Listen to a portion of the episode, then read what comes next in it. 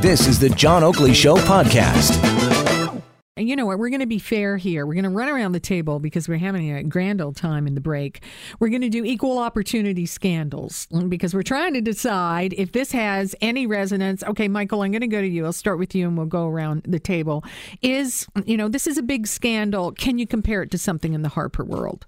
In the Harper world, uh, not really, because the biggest scandal in the Harper world was when his chief of staff put money into the treasury. Mm-hmm. With liberals, it's when you know stuff like yeah, exactly. So I can't really think of that. I, would have to think back to uh, either uh, you know some of the Chrétien scandals that we saw because I think this could really blow up. But I, I recall, and I don't even think I was alive yet, but when uh, Jean Charest was, I believe, minister of sport, he had called a judge in the riding about yeah, uh, yeah and again, I, this would have been I was born in '85, so after I was born, mm-hmm. but before I remember anything.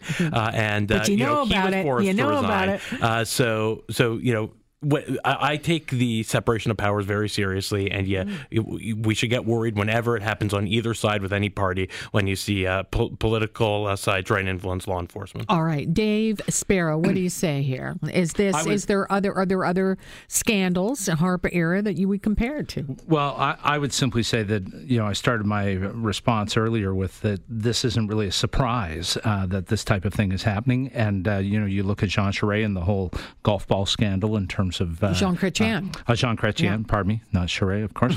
Uh, Poor Mor- Jean Mulroney um, receiving cash and envelopes uh, from yeah, people. That's I mean, normal. We, we have a his, history of this. I think what we have now, though, that's actually encouraging, perhaps, is we have greater ethical accountability, greater scrutiny mm-hmm. going on because of the uh, ethics office, and and I think that people are being held to a higher standard, and maybe that's also because of social media and all the instantaneous uh, news sharing that goes on. As people are aware of this and they're seeing it in their news feeds, and they're and they're able to uh, hold on to it better than just the folks who, who used to read the Globe and Mail or the Star in the old days.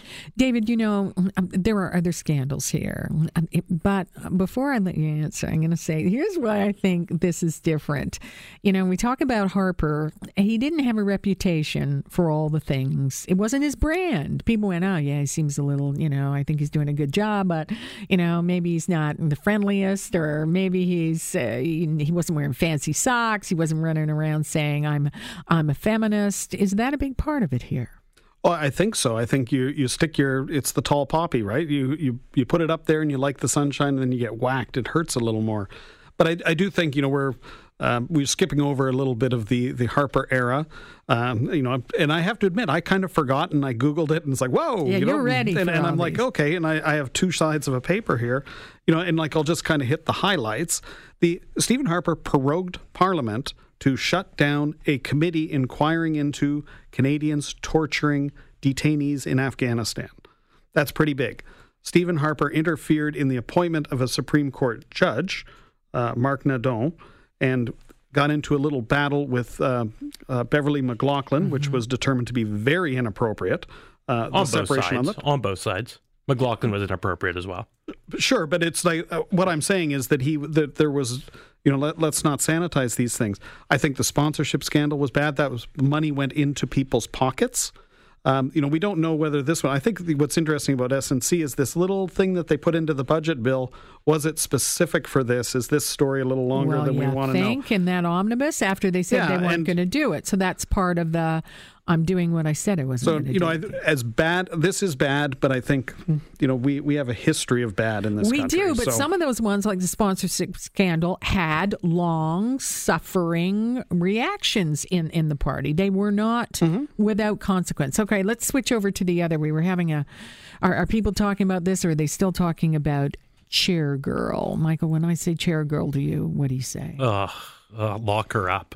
Uh, yeah. They're talking about Chair Girl. They're not talking about this. Unfortunately, uh, uh, we should stop talking. Where'd she Chair- come from? Is she an example of our our new modern world? Uh, unfortunately, I think I think she is, and this instant celebrity, and I use that word uh, reluctantly, but I think uh, you know we should we, we she should be punished extensively, and that punishment should be very, very, very serious and should be covered. But until that time, we all should actually stop talking about it because folks like this mm-hmm. crave attention, crave attention. So let's not give it to her. I Lock know. Well, I wasn't. Everybody wanted to talk about it. I was. I, I, was totally in that. There's if somebody, if certain serial killers or bombers or people who are doing school stuff, I stop saying their name unless I absolutely have to. And I did that. I did absolutely that years ago. Dave, is this an important I think thing right now in our culture? I mean, are there more chair girls out there? Well, I think it's an important uh, lesson to us of what our social media mm-hmm. culture is becoming mm-hmm. and how people are seeking that celebrity. And of course, we see it mm-hmm. everywhere from the Kardashians on on down to uh, Chair Girl. Uh, the smile she had on her face as she left the police station was just you know infuriating. Mm-hmm. And I, and I'll say that this is a perhaps a teachable moment both for Chair Girl but also for others of her ilk. And that is that I believe we need to become creative in our punishments. Is that she, for instance instance, if she were to do three or six months worth of volunteer work at Lyndhurst Hospital, okay. taking care of spinal cord patients, and recognized what can happen in some stupid moment of throwing a chair off a balcony or any number of other things, that would be both a lesson to her, but the reporting on it would be a lesson to other young people that this is not the kind of thing you can take and, and be frivolous about. Uh, many of you know I was a paramedic for nine years here in the city of Toronto. I saw lots of consequences that were unintended by people. Mm-hmm. Um, this is the kind of thing that any uh, intelligent uh, human being should have been able to realize you don't throw a chair off a balcony onto a freeway or, or similar. You know, here, uh, David, we've been looking at stuff and trying to put it into a modern and a past perspective. As I'm just listening to Dave there, I'm thinking of another moment in time where I was cheering is when Paris Hilton got thrown in the slammer many years ago. You know, before there was a chair girl, and it was it was kind of she was the poster person, and all of a sudden, when she's screaming "Mama, Mama," they said she had to go to jail. She never was the same here, and now we have this modern indication. But everybody's talking about it. Why are we talking about it? As Mike Downey says, that we're talking about these things because we have a primal need to shame and and if somebody exemplifies the things that you don't like you jump on it so maybe there's a positive aspect here oh, I don't know if there's positive. I think it's an easy story to understand, right? Pick yeah. up chair, throw off balcony, videotape it smashing on the yeah. road. I think you know I, I share the outrage, and I I've she's going to mm-hmm. get punished. There's no way around it.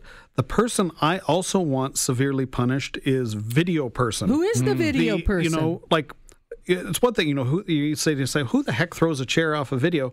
Who videotapes their friend, mm-hmm. eggs them on, and to do mm-hmm. it? It's just as bad. It's just as bad, and it's like you know, I don't know if the answer is you know lock her away forever. I also step back and think she's 19, and do you ruin a life? She could have really ruined many mm-hmm. people's lives, and you know that's the balance, and it's really, really hard. But yeah, she's going to have to be punished. Um, I like Dave's suggestion. I think that would be mm-hmm. uh, life changing.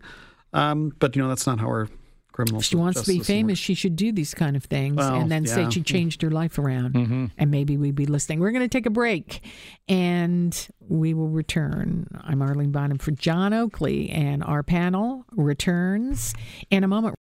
Thanks for listening to the John Oakley Show podcast. Be sure to rate, review, and subscribe for free at Apple Podcasts, Google Podcasts, and anywhere else you get your on demand audio.